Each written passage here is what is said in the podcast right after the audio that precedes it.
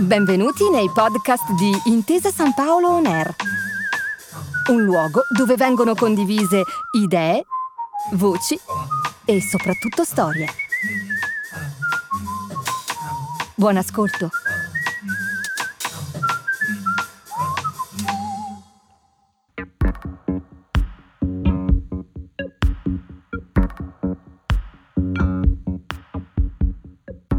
Insieme alla passione per la biologia, la passione per la musica, certa musica molto ristretta, c'è anche la passione per la fantascienza, cioè per quella che si chiamava narrativa di anticipazione. Quello che mi interessa della fantascienza è una prospettiva totalmente diversa rispetto alla eh, noiosa psicologia della nostra specie. Il voler a tutti i costi cercare l'alterità, il nuovo, il diverso, ma il profondamente diverso. L'ultima volta che ho visto Marco è stata una cena a un festival, durante la quale, come sempre, siamo finiti a parlare di basket e soprattutto del rapporto fra scienza e fantascienza.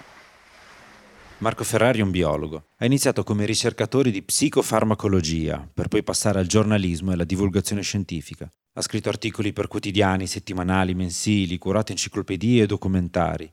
Ha tradotto una decina di libri e ne ha scritti un paio, tra cui uno dei miei preferiti, Come costruire un alieno.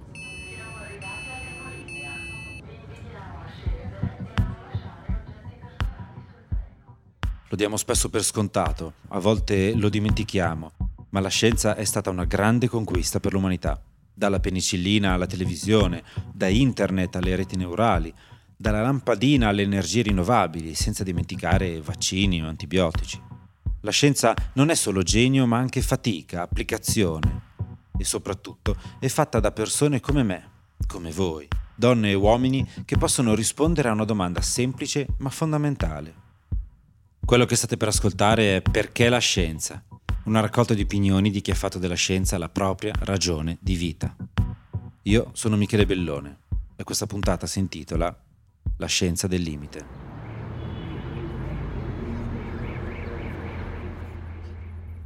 Marco mi accoglie a casa sua. Per metà è una casa come tante, ma più ci avviciniamo al suo studio, più acquari, terrari, piante esotiche, termoteche e montagne di libri naturalistici spuntano come funghi, portando un angolo di foresta pluviale fin quassù, al settimo piano di un palazzo di San Donato milanese. Non è una casa come tante.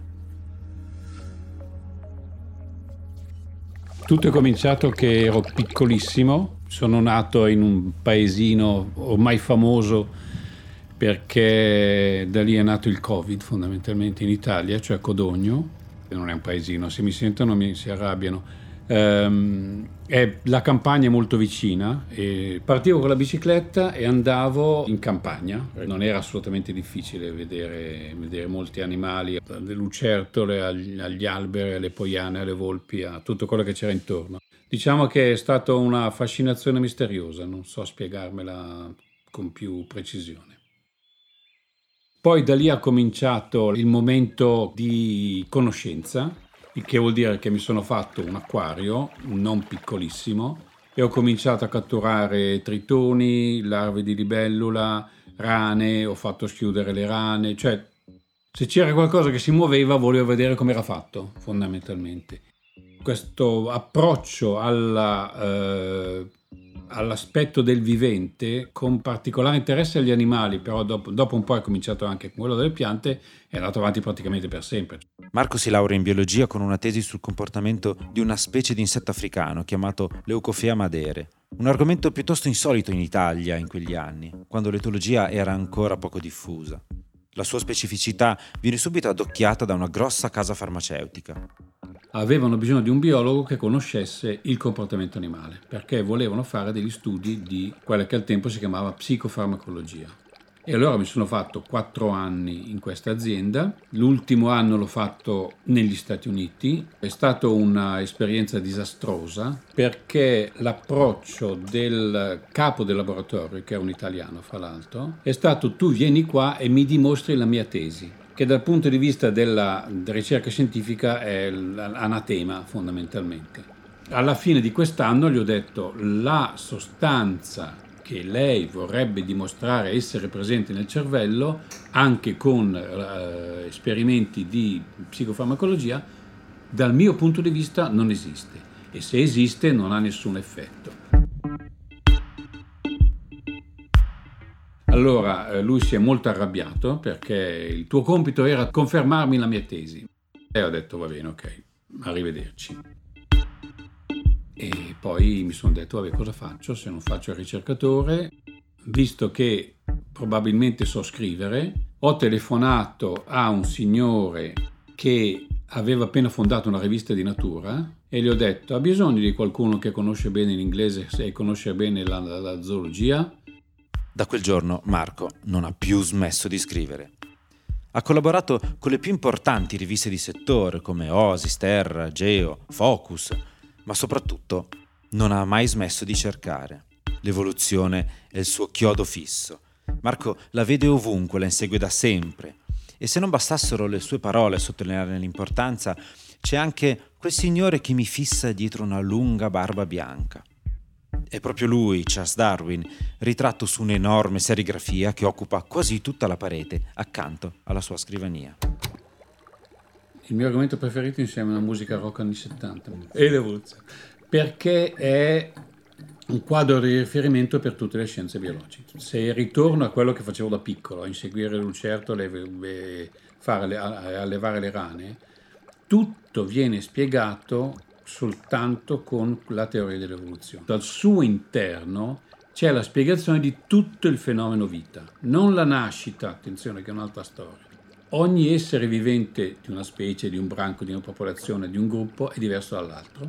Queste diversità si trasmettono di generazione in generazione. Alcune di queste diversità permettono all'individuo o agli individui che ne sono, che ne sono in possesso di riprodursi di più. Darwin diceva descent with modification. Tutto qua. La discendenza con modificazione. Perché è difficile? Perché noi abbiamo un cervello plasmato dall'evoluzione che ci impedisce a un primo esame di capire l'evoluzione. Perché noi vogliamo avere una causa di qualsiasi cosa e qui le cause sono casuali, cioè le mutazioni sono casuali, perché noi vogliamo avere un fine di qualsiasi azione e qui il fine non c'è mai, c'è la competizione, ovviamente, quello che Darwin chiamava lotta per la vita, struggle for life, ma c'è moltissima collaborazione, cooperazione. Molte, moltissime specie vivono, sopravvivono perché cooperano con le altre. I funghi sono caratteristici, fanno le micorrize con la maggior parte degli alberi e delle erbe anche, tanto che si pensa che le prime eh, forme di vita sulla terraferma fossero stati funghi. E quando hanno cominciato ad arrivare le piante, la loro eh, espansione sulla terraferma è avvenuta perché hanno, la, hanno, collaborato con i funghi. Quindi la colonizzazione di tutta la terraferma, circa 450 milioni di anni fa, è avvenuta per, per cooperazione. Il primo libro eh, serio che ho scritto si chiama L'evoluzione ovunque ed è un tentativo di spiegare il fatto che l'evoluzione sia un quadro di riferimento generale per tutto il vivente e ho, ho scoperto l'agricoltura darwiniana, l'applicazione della teoria dell'evoluzione agli algoritmi evolutivi, l'applicazione della teoria dell'evoluzione alla cultura umana e anche alla religione. Oggi come oggi in effetti non ha senso parlare di biologia senza ruotare intorno a quel formidabile cardine che si chiama teoria dell'evoluzione, una delle intuizioni più rivoluzionarie nella storia dell'uomo, che, come ci ricorda Marco, è ovunque. Con essa possiamo interpretare quello che vediamo attorno a noi, possiamo usarla come strumento per salvare vite, per disegnare automobili, per progettare antenne, per programmare tragitti dei pullman o leggere i grandi romanzi della letteratura. La troviamo nei computer, nei robot, alla NASA e nei parchi nazionali. Secondo lui, da brillante chiave di lettura che spiega la natura del vivente, la teoria dell'evoluzione deve e può diventare un efficacissimo mezzo per comprendere e cambiare il mondo, in meglio, capirla e applicarla ci avrebbe anche aiutato a contrastare, se non addirittura a prevenire, la pandemia che per due lunghi anni ci ha terrorizzati e paralizzati. Si è visto palesemente in quest'anno di Covid, cioè la non conoscenza dell'evoluzione, delle teorie dell'evoluzione, di alcuni meccanismi evolutivi da parte dei medici ha portato a dichiarazioni assurde e conseguenze ancora più assurde secondo me. Cioè, se posso fare un esempio, una cosa che mi sta un po' a, a, a cuore è il fatto che i medici dicono molti, no, non tutti ovviamente, molti sono bravissimi, ma alcuni dicono che eh, bene o male dopo un po' il parassita diventa amichevole. È una stupidaggine.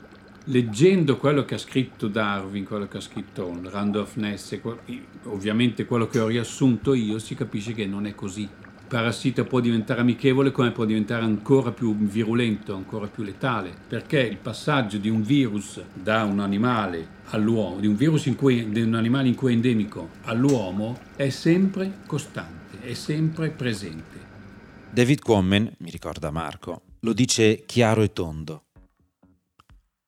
Le pandemie ci ricordano, come versioni moderne di San Francesco, che in quanto esseri umani siamo parte della natura e che la stessa idea di un mondo naturale, distinto da noi, è sbagliata e artificiale. È impossibile sfuggire alle leggi della natura ed è anche solo stupido pensare di non essere anche noi elementi di questa natura. Il Covid non è un caso isolato. Lo spillover o salto di specie è sempre avvenuto.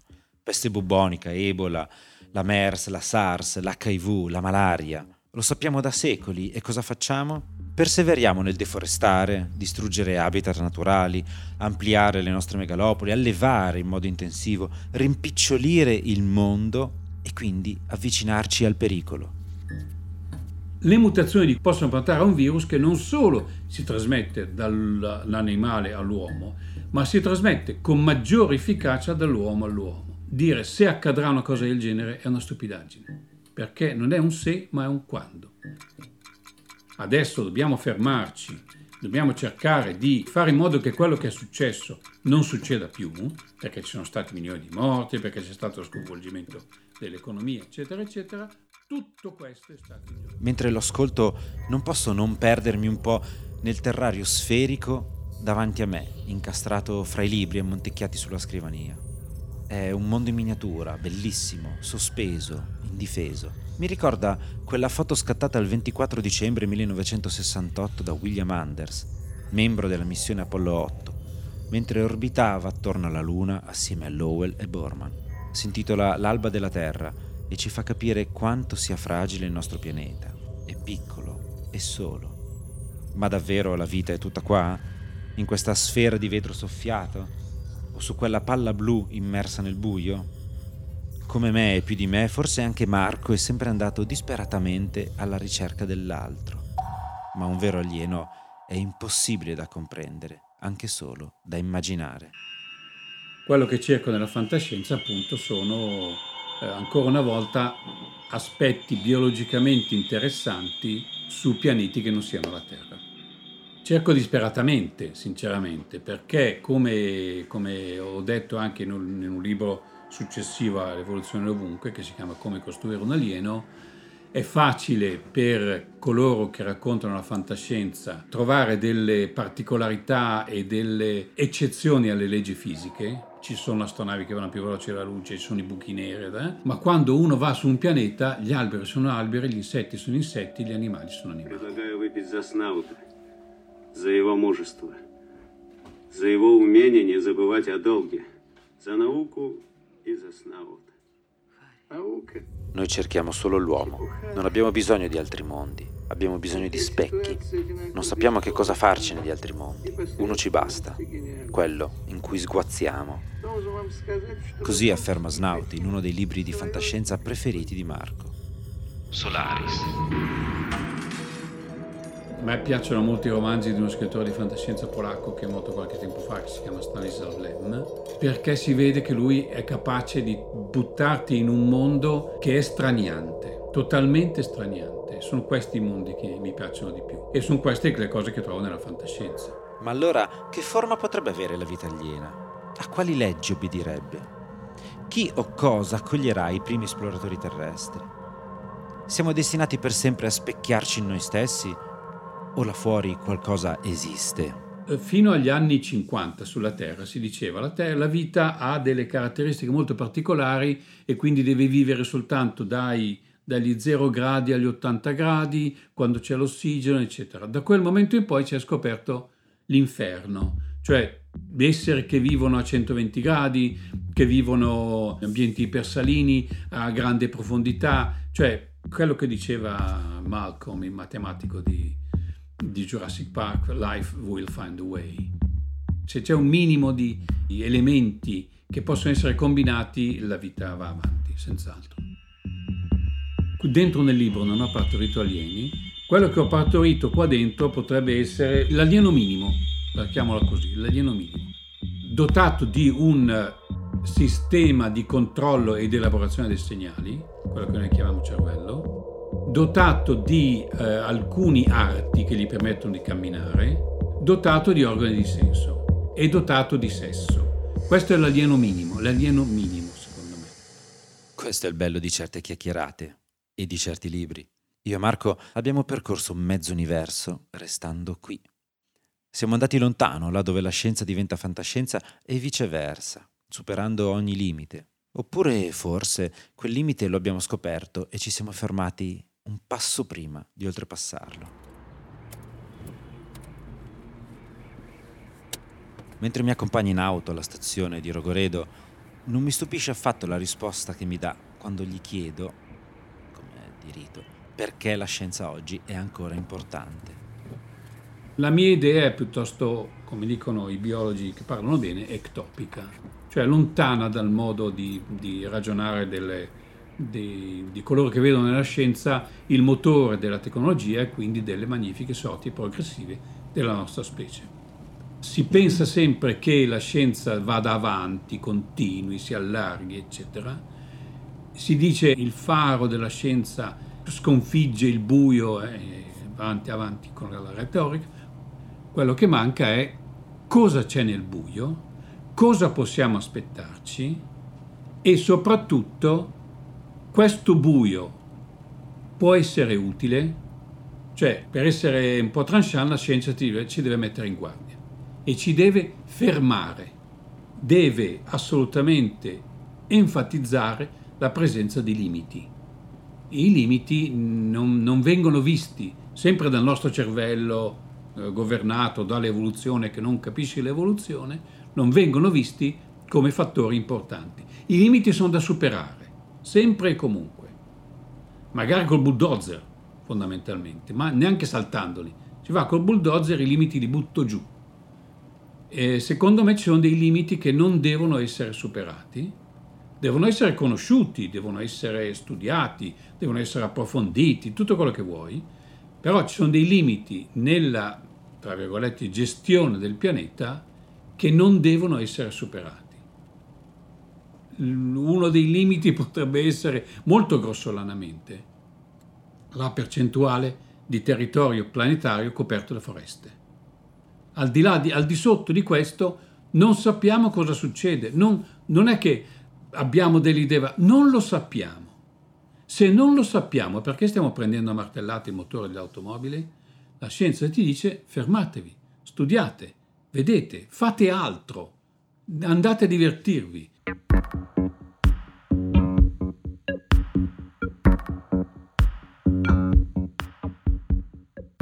Incontrare Marco, come sempre, è per me un'occasione per parlare di uno dei miei temi scientifici preferiti, l'evoluzione. Per di più, calandola nei contesti più diversi, dal clima alla fantascienza. E tutto questo mi ricorda il grande respiro di una teoria che con la sua profondità ed estensione ha stravolto la nostra visione del mondo, consentendoci di vedere il nostro rapporto con le altre forme di vita, tutte, da una prospettiva inedita. Prospettiva che oggi è fondamentale per capire cosa sta succedendo intorno a noi, fra cambiamenti climatici e pandemie. Quella dell'evoluzione è una teoria troppo spesso fraintesa e non di rado strumentalizzata, ma che rimane uno dei nostri più grandi prodotti culturali. Perché la scienza è un podcast di codici edizioni scritto da Michele Bellone e Alessandro Bernard e realizzato con il supporto di Intesa San Paolo. Il sound design è di Domenico De Fazio. Grazie per aver ascoltato i podcast di Intesa San Paolo On Air. Al prossimo episodio.